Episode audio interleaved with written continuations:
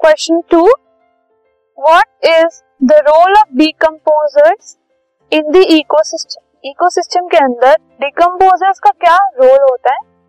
So the roles of decomposers are as follows first they clean the environment क्योंकि वो dead और decaying material के ऊपर feed करते हैं सो so इसलिए एनवायरमेंट को वो क्लीन कर देते हैं. B they decompose biodegradable substances into useful substances वो बायोडिग्रेडेबल सब्सटेंसेस को डिकम्पोज करके यूजफुल सब्सटेंसेस बना देते हैं simpler substances C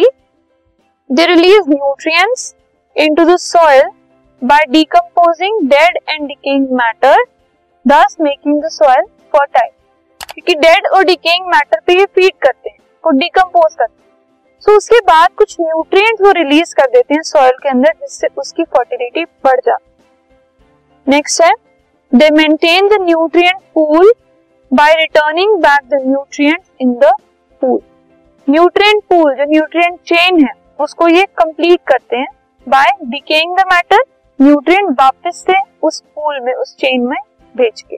So these are some of the roles of decomposers in the environment this podcast is brought you by Hubhopper Shiksha Abhiyan अगर आपको ये podcast पसंद आया तो प्लीज़ लाइक शेयर और सब्सक्राइब करें और वीडियो क्लासेस के लिए शिक्षा अभियान के यूट्यूब चैनल पर जाएँ।